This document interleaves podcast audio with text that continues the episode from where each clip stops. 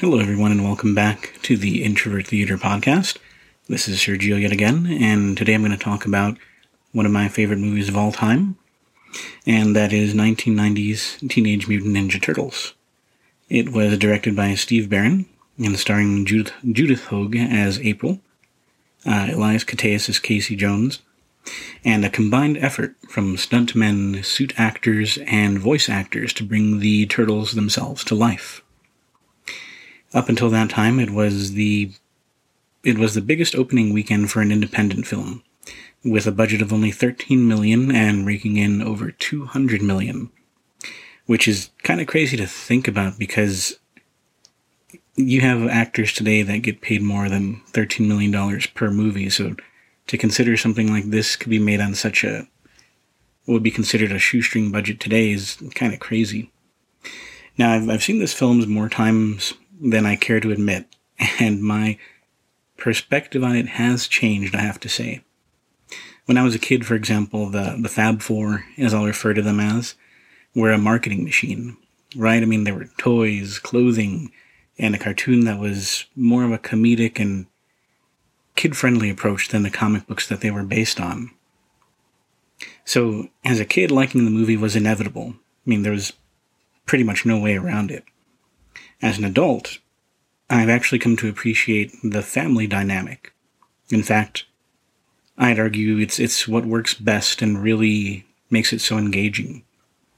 So to sort of summarize what this film's about, it takes directly from the early Mirage Comics storyline, uh, the Return to New York storyline, that is, in which basically the turtles are defeated by the Shredder and the Foot Clan and are forced to leave home to heal and find it within, themse- within themselves to return home. The fact that the turtles have their own individual personalities and characteristic traits that translate so well to this film is an achievement in itself, and I'll go over each of the main characters individually and just kind of take it or wing it from there. um, I'll start with Splinter, who is voiced and puppeteered by Kevin Clash. He is the sort of surrogate father to the turtles. He raised them their whole lives up to this point, and in the beginning of the film, after the turtles save April O'Neil from being mugged, um, pulls them in close for a meeting of the minds. He tells them to be careful, remain unseen to the public eye, and to keep practicing the art of ninja, because he won't be around forever.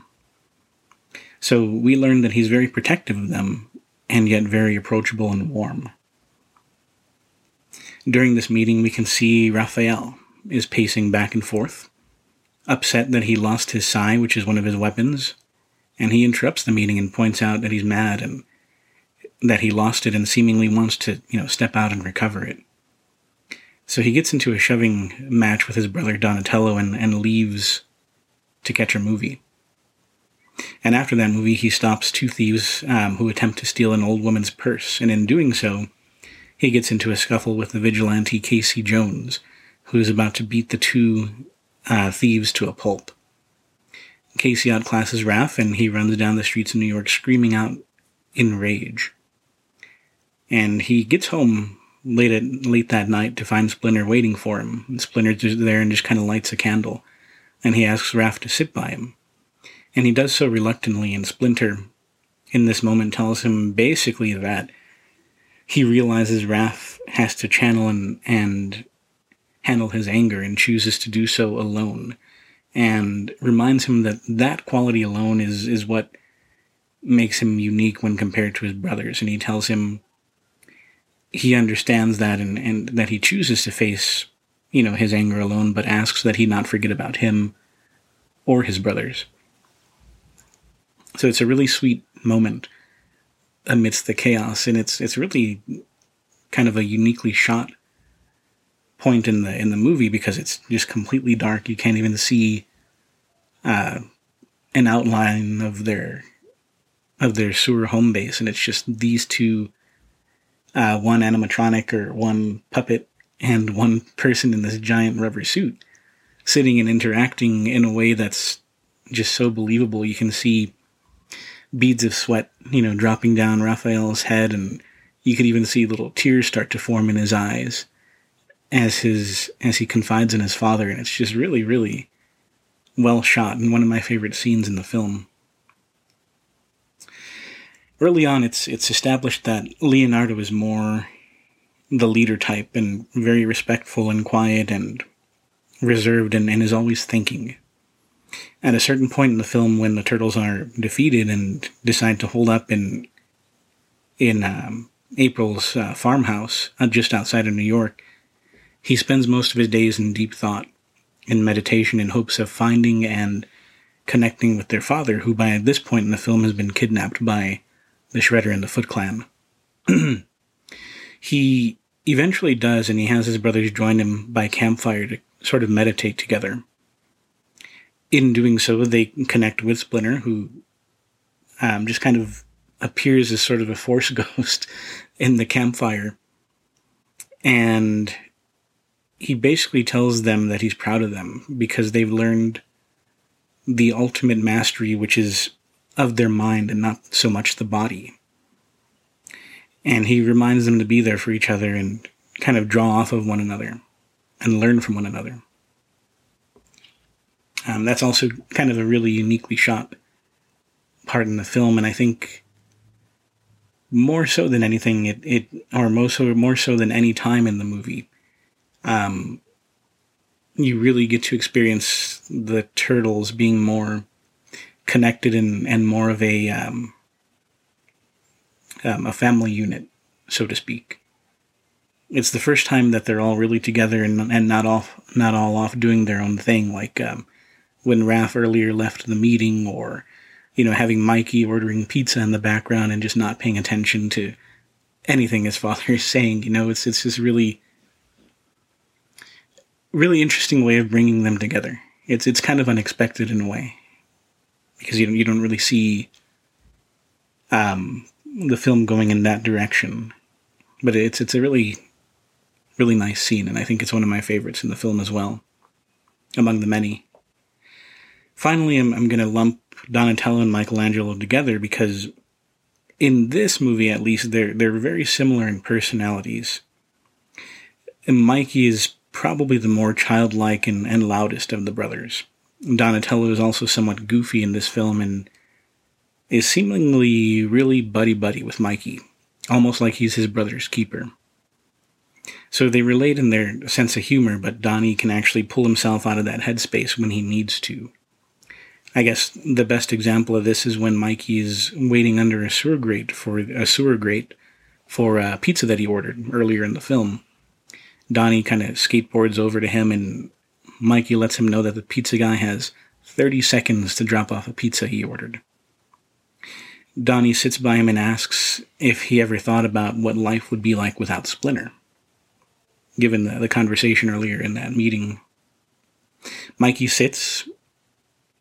He has like a, um, I guess I'm assuming it's kind of like a, um, a lollipop stick in his mouth or something and he just sits there thinking and he's contemplating really, really hard.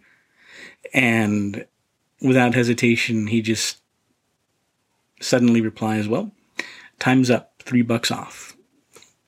And Donatello just kind of hangs his head in disappointment.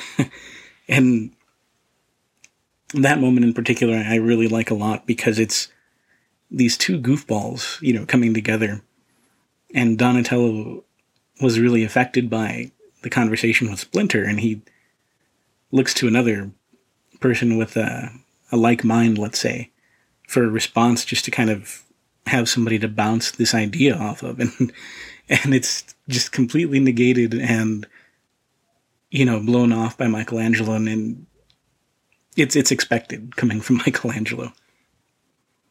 And it, it seems strange by this point in this episode to point out that it's the little moments like these that are the highlights for me of all things.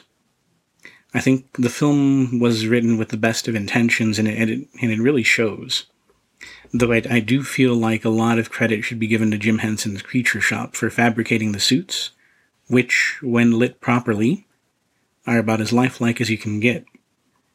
It's bad enough that the actors had to endure hours in those heavy suits just kind of buried in foam latex, but it says a lot to the actors' credit that they were able to emote in other ways while in these suits. Whether it was Raph, you know, kind of pacing back and forth or having his uh, his hands in his coat when he's wearing a trench coat and kind of out in the public eye. Or let's say it was Leo sitting cross-legged meditating with his chest kind of rising and lowering. There's there's just something special about the marriage of, of all the practical effects and the sets. And you oftentimes find that in a lot of Jim Henson's movies. He had he had a certain way of bringing life to these inorganic things that he basically engineered on his own. There's, there's a really, really, really, really unique quality to Jim Henson's films, and they're, they're very much alive, maybe even more so than a lot of these CGI films that are coming out nowadays. There's just something about there's just something about seeing something that is physically on film rather than rendered later or after the fact. So getting back on track here, the the family dynamic really helps carry the film because it allows us to um, appreciate not only the difference in personalities, but ultimately how they intermingle and how impacting and important their roles, relationships, and other factors that help shape their interactions. I guess it also helps establish a hierarchy within the family. It makes it more relatable because we can see the same interactions within our own families. It also allows um, it also allows some time for the film and the audience to breathe. And it's super important, I think, especially in comic book based films, uh, to take a few minutes to kind of slow things down to allow us to familiarize ourselves with the protagonists, their intentions, their wants, and to add a human quality to an already absurd premise, especially in this film. So, what makes this movie great? I think it's a combination of a lot of things, ranging from set design to the score to the lighting, which in this case is very subdued and dark, but kind of works to the. I I guess you could say it works to. It works to the film's benefit because the costuming when it comes to the turtles, I guess you if you pay really close attention, you can see certain seams um, in the neck area, and there's even a scene where Donatello is laughing and his mouth is open super wide, and you can actually see you can actually see the um, the actor inside's teeth showing through it, and it's the most awkward thing you'll you'll ever see. So if you're gonna watch this film for any other reason, for no other reason, I should say, watch it for that blooper. It's it's hilarious. So it's it's especially the the family dynamic that really makes this movie work because as an audience, if you can't sit there and believe that four giant turtles and a rat can be a cohesive family unit, then you won't be able to allow yourself to believe anything else that happens in this film. So I think this is a good place to stop and, and say I can't recommend this movie enough, obviously, if you haven't seen it. It ain't Shakespeare, but then again, I, I once had a college professor who claimed that Shakespeare's writing was the equivalent of the trashy writing in the WWF, or WWE as it's known today. So it's all subjective, though, right? Anywho, until the next episode, um, I guess take care and hope everyone enjoys their Tuesday. As always, I have no fucking clue what I'm going to watch next. But I would like to get to something smaller. Um, just because, I mean, I, I don't necessarily want to talk about, you know, Hollywood or quote unquote Hollywood films, big budget films for the entirety of the, the podcast. I, I kind of want to um, spread spread spread out the genres and maybe tackle the silent film era, um, But I, I think the direction I'm heading, at, at least with the next episode or two, is to cover Danny Boyle's Trainspotting and Trainspotting 2, or T2 Trainspotting as they've dubbed it. So I think that's a good. I, th- I think I'm going to head in that direction. So you can expect uh, Trainspotting to be the next episode. And then that would technically be on the 31st of this month. So we'll, we'll I'll talk about Trainspotting next. I'm really looking forward to watching that. I haven't seen it in a while. And the second one is, is absolutely bonkers and, and hilarious in its own way. Uh, especially when seeing it so many years after the first and seeing how these characters grow along with us. So yeah, Trainspotting, Train Spotting 2 will be over the course of the next couple of weeks. Anywho, again, thanks for listening. Take care, enjoy your Tuesday, and until the next episode.